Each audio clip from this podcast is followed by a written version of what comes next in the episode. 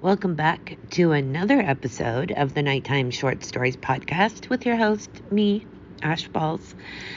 This is a podcast where every Friday night at 9:55 p.m. Eastern Standard Time, I read a short story or poetry written by an author from long ago or a modern day author. The author that is read from here is then showcased for the week on the Facebook page by the same name, so you're going to want to follow it. If you're an author and would like your short stories or poetry showcased on the podcast, as well as Facebook page for the week, you can get a hold of us in the link in the bio.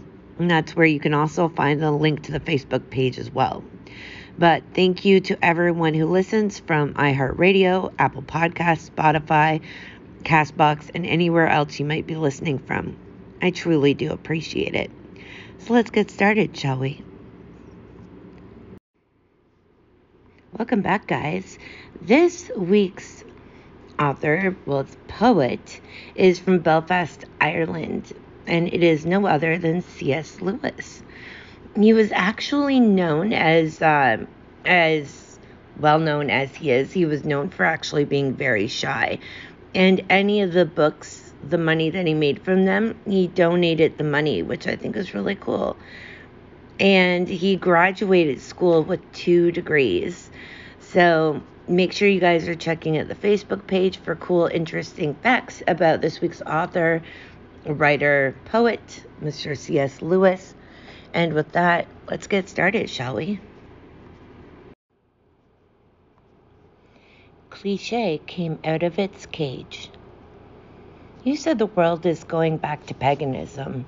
Oh, bright vision! I saw our dynasty in the bar of the house spill from their tumblers a libation to the Erinyes, and leave us with Lord Russell, wreathed in flowers, heralded with flutes, leading white bulls to the cathedral of the solemn muses, to pay where due the glory of their latest theorem.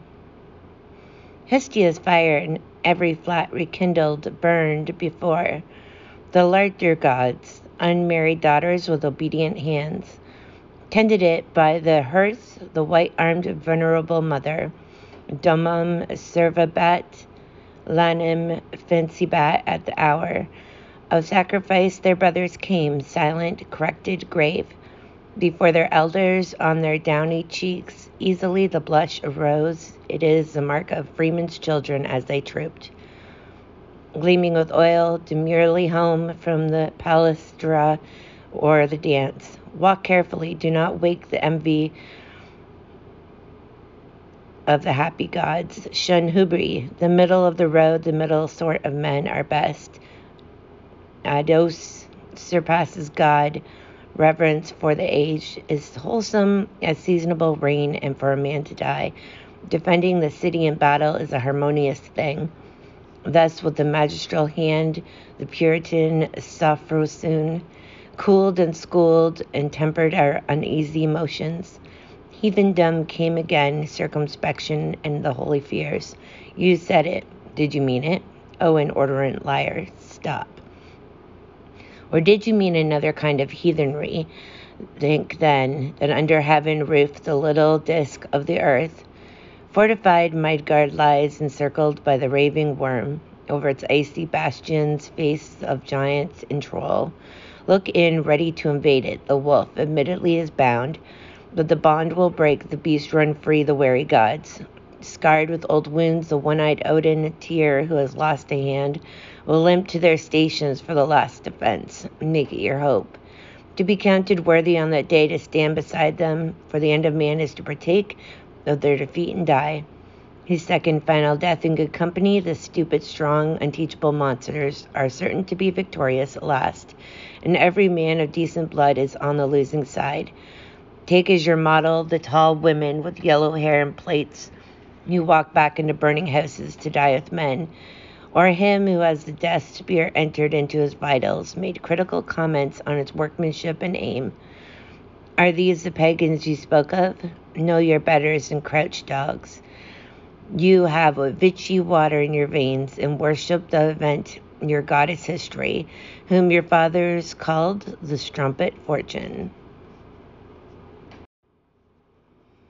The future of forestry. How will the legend of the Age of Trees feel when the last tree falls in England? When the concrete spreads and the town conquers the country's heart, when contraceptive tarmacs laid where the farm has faded, tramline flows where I slept to Hamlet, and shop fronts blazing without a stop from Dover to Wrath have glazed us over. Simplest tales will then bewilder the questioning children. What was a chestnut? Say what it means to climb a beanstalk. Tell me, grandfather, what an elm is. What was autumn? They never taught us. Then told by teachers how once from mold came growing creatures of lower nature, able to live and die, though neither beast nor man, and around them breathing excellent clothing, breathing sunlight, half understanding their ill acquainted fancy, will tint their wonder paintings, trees as men making and walking wood romances of goblin stalking in silky green, of milk sheen froth upon the lace of hawthorns, collar pallor in the face of a birch girl. So shall a homeless time, though dimly, catch from afar, for soul is watchful, a sight of tree delighted Eden.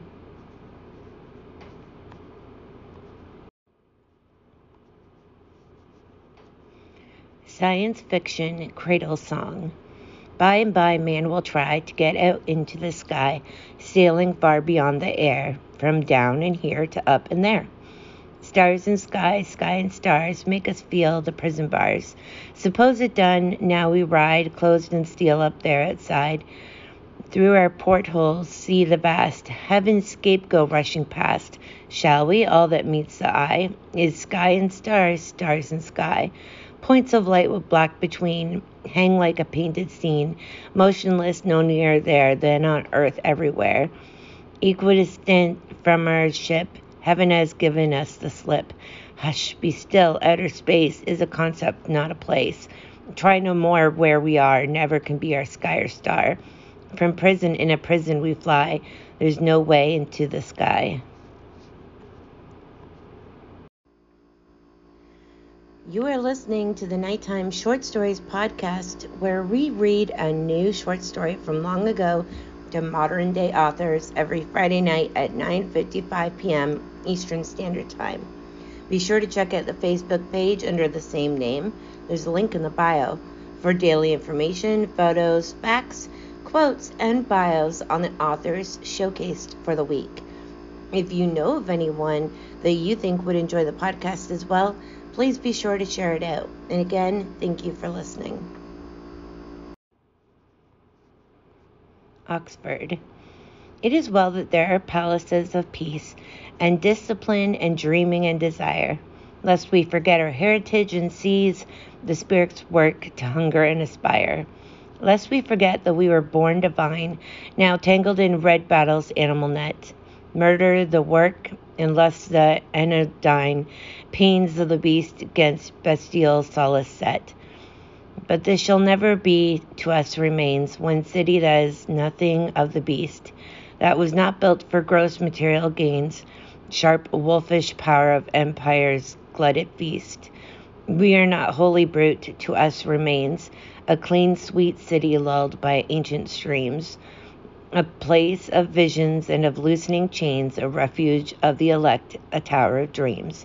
She was not builded out of common stone, but out of all men's yearning and all prayer, that she might live eternally our own, the Spirit's stronghold barred against despair. World's Desire.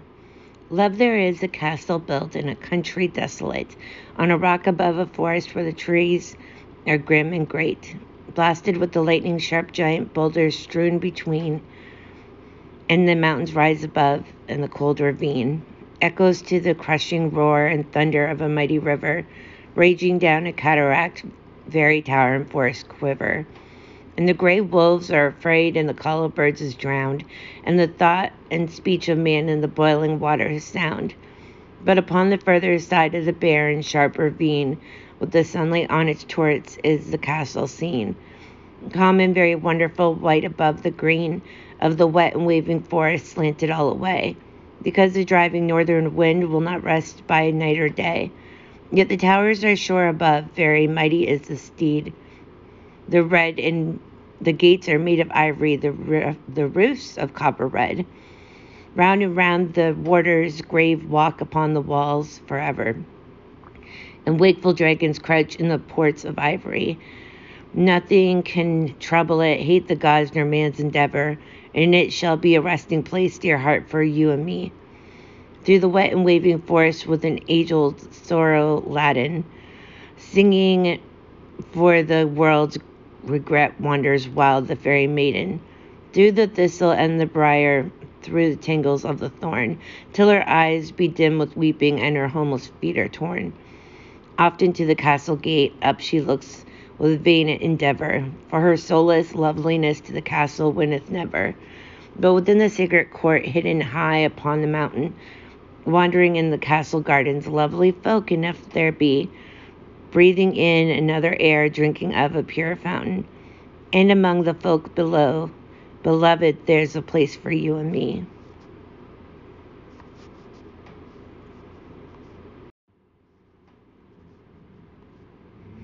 To sleep.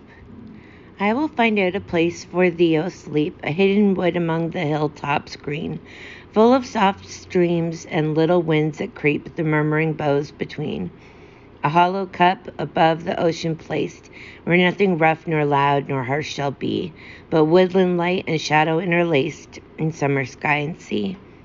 There in the fragrant twilight I will raise a secret altar of the rich sea sod, whereat to offer sacrifice and praise unto my lonely God. Do sacrifice of his own drowsy flowers, the deadening poppies in an ocean shell round which through all forgotten days and hours the great seas wove their spell. So may he send me dreams of dear delight and draughts of cool oblivion quenching pain, and sweet half wakeful moments in the night to hear the falling rain. And when he meets me at the dusk of day, to call me home forever, this I ask, that he may lead me friendly on that way and wear no frightful mask. The end. You have been listening to the Nighttime Short Stories podcast. Please be sure to subscribe and come back every Friday night at 9:55 p.m. Eastern Standard Time for a new author of the week. Thank you for listening. Until next time.